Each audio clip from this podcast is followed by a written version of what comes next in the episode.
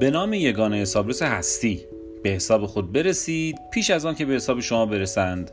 سلام من علی ت ساکی هستم مربی حسابداری. ساکی کوچ یه پادکست ادارجاتیه با تمرکز بر مسائل مالی و حسابداری. این پادکست توی نیمه خرداد ماه سال 99 و در تهران ضبط میشه. من همیشه مطالبم رو از وسط شروع می‌کنم و این بار می‌خوام در تو حسابداری و پیشینه تاریخی باهاتون صحبت بکنم.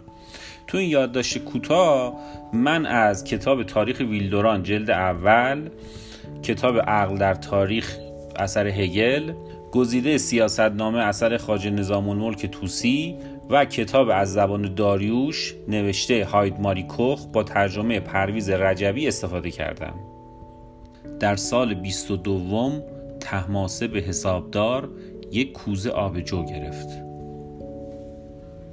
حسابداری و پیشینه تاریخی. درست است که نمونای متعددی از دفاتر بازرگانان ایتالیایی قرن 13 میلادی در موزه های بزرگ دنیا وجود دارد که از سیستم حسابداری دوبل یا دو طرفه استفاده شده است و اولین کتابی که درباره حسابداری دو طرفه چاپ شده به میانه قرن 15 میلادی برمیگردد. اما حسابداری به معنای مجرد همیشه همراه بشر بوده است. اگر حسابداری همسن بشر نباشد همسن تاریخ است. یعنی زمانی که انسان رو به تمدن آورد و یا شاید قبلتر زمانی که مالکیت خصوصی پدید آمد. مثلا ما می‌دانیم 3600 سال قبل از میلاد مسیح مردم سومر وامهایی با نرخهای بهره 15 تا 33 درصد دریافت می‌کردند. یا مصریان 1500 سال قبل از میلاد از مردم سوریه مالیات می‌گرفتند. یا در قانون همورابی اموال منقول و غیر منقول یا اندازه مزد بنا و خیاط ذکر شده است. در حوالی 700 قبل از میلاد آشوریان سکه زدند و بانکهای خصوصی به بازرگانان وامی با سود 25 درصد پرداخت می‌کردند. البته از همان ابتدا همیشه تقلب در کنار تجارت بوده است. مثلا بازرگانان یهودی در پیمانه و ترازو تزویر می‌کردند و پس از آن در صدد برمی آمدند که با قربانی و نماز کفاره گناه خود را بدهند. نسبتی که همکنون میان واحد نقره و واحد طلا در سکه های زمان حاضر وجود دارد از زمان پارسیان و از نسبت دیریک طلا به یک دیریک نقره که سه و نیم به یک بود به جا مانده است. و در نهایت ما در تاریخ می‌خوانیم که داروش اولین کسی بود که مالیات با نرخ یکسان را بنیان کرد. البته ناگفته پیداست که اداره امپراتوری پارس که از هند تا مصر وسعت داشت بدون یک نظام مالی و اداری مستحکم امکان پذیر نبود. همچنین وقتی که کتاب سیاستنامه خاج نظام الملک توسی وزیر مقتدر سلجوقیان را می‌خوانیم پی می‌بریم که نحوه حکومت بر ماورا نر تا بیت المقدس در بعضی از موارد چقدر می‌توانند مدرن و نزدیک به زمان ما باشد. مثلا در جایی از کتاب مذکور خاجه مزد معمورانی را که برای بازرسی و نظارت به شهرها روانه می کنند را از خزانه پایتخت تعمین می کند نه از خزانه های ولایات. همان چیزی که امروز آن را به عنوان بخشی از حاکمیت شرکتی می دانیم. در سالهای 1933 تا 1934 میلادی ضمن حفاریات تخت جمشید چندین هزار لوح گلی با متنهایی به خط میخی ایلامی به دست آمد این لوحها که مربوط زمان داروش بزرگ برمیگردند بعد از آتش زدن تخت جمشید به دست اسکندر تصادفاً لهی به آتش بزرگ پخته شده و برای ما محفوظ مانده است این لوها عمدتا مربوط به یادداشت‌های اداری و مالی می باشند.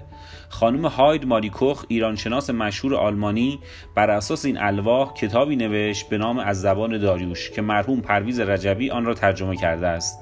در ادامه مواردی را از این کتاب برای شما میآورم تا بهتر به پیشینه حسابداری در سالهای حدود 500 قبل از میلاد آشنا شویم. یکی از شغلهای دیوانی و سازمانی اداری پارس حسابرسان ویژه بودند. آنها در حوزه خود همه جا سرکشی می‌کردند و پس از کنترل موجودی محل صورت حساب تهیه می‌کردند. کار اینها بیشتر در پایان سال و ماهای نخستین سال بعد انجام می‌شد. مثلا بر لوح شماره 1984 این متن نوشته شده است. این حسابرسی را برای سال 18 و 19 مسکیه در سال 19 به انجام رساند. مسکیه نام شخص حسابرس است. بعضی وقتها کاری یک حسابرس توسط حسابرس دیگر کنترل می‌شد. مثلا در تصویه حساب میوه یک آبادی که ممهور به مهر مسکیه یاد شده است یک بار دیگر تاکید شده حساب سال 22 را در ماه دوم سال 23 حسوهه کنترل کرده است. حسوهه باز هم نام شخص حسابرس دوم است یکی از بلند پای ترین مقامات مدیران تخت جمشید خزاندار دربار بود که این عنوان به صورت فارسی باستان خود گنزبره در بیشماری از لوهای خزانه تخت جمشید به چشم می‌خورد. خزاندار دربار مسئول همه خزانه های فرمان روایی و کارگرانی بود که در آنها کار می‌کردند. طبقه دستمزدها بسیار غنی و از جهاتی چنان مدرن است که گاه پیشرفته‌تر از امروز به نظر می آید. مزد کارگران عمدتا به صورت جنسی پرداخت می شد و پایه اصلی محاسبه آن جو و حداقل مزد یک مرد سه بن معادل سی لیتر در ماه بود. مزد کارگر خدمتکار و آزاد برابر بود و همه کارگرانی که حداقل جیره را می گرفتند به عناوین و مناسبت های مختلف اضافه درآمد داشتند. به طور منظم شاید هر دو ماه یک بار پاداش داده می شد که اغلب یک لیتر جو و نیم لیتر شراب یا آب جو بود. همچنین در لوهای مذکور اشاره های زیادی درباره مالیات وجود دارد. از عنوان کارمندان ده گیر در میابیم که میزان مالیات سالانه یک دهم حاصل از قله، شراب، میوه و یا زاد و ولد دامها بوده است و در آخر لوهایی وجود دارد که در آنها در مورد تصحیح حساب قراردادهای اجاره زمین اطلاعات جالبی به دست می آید از جمله لوح شماره 1955 که در آن به کسر 400 لیتر جو اشاره می کند معمولا این گونه کسری ها را در سالهای بعد که محصول زمین بهتر بود جبران می کردند.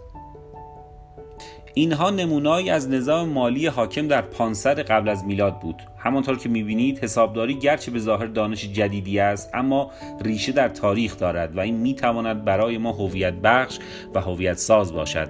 بر هر دانش آموز و دانشجوی حسابداری واجب است که در مورد ریشه ها و تاریخ پیدایش حسابداری مطالعه کند و از آن برای ساخت هویت حرفه‌ای بهره گیرد.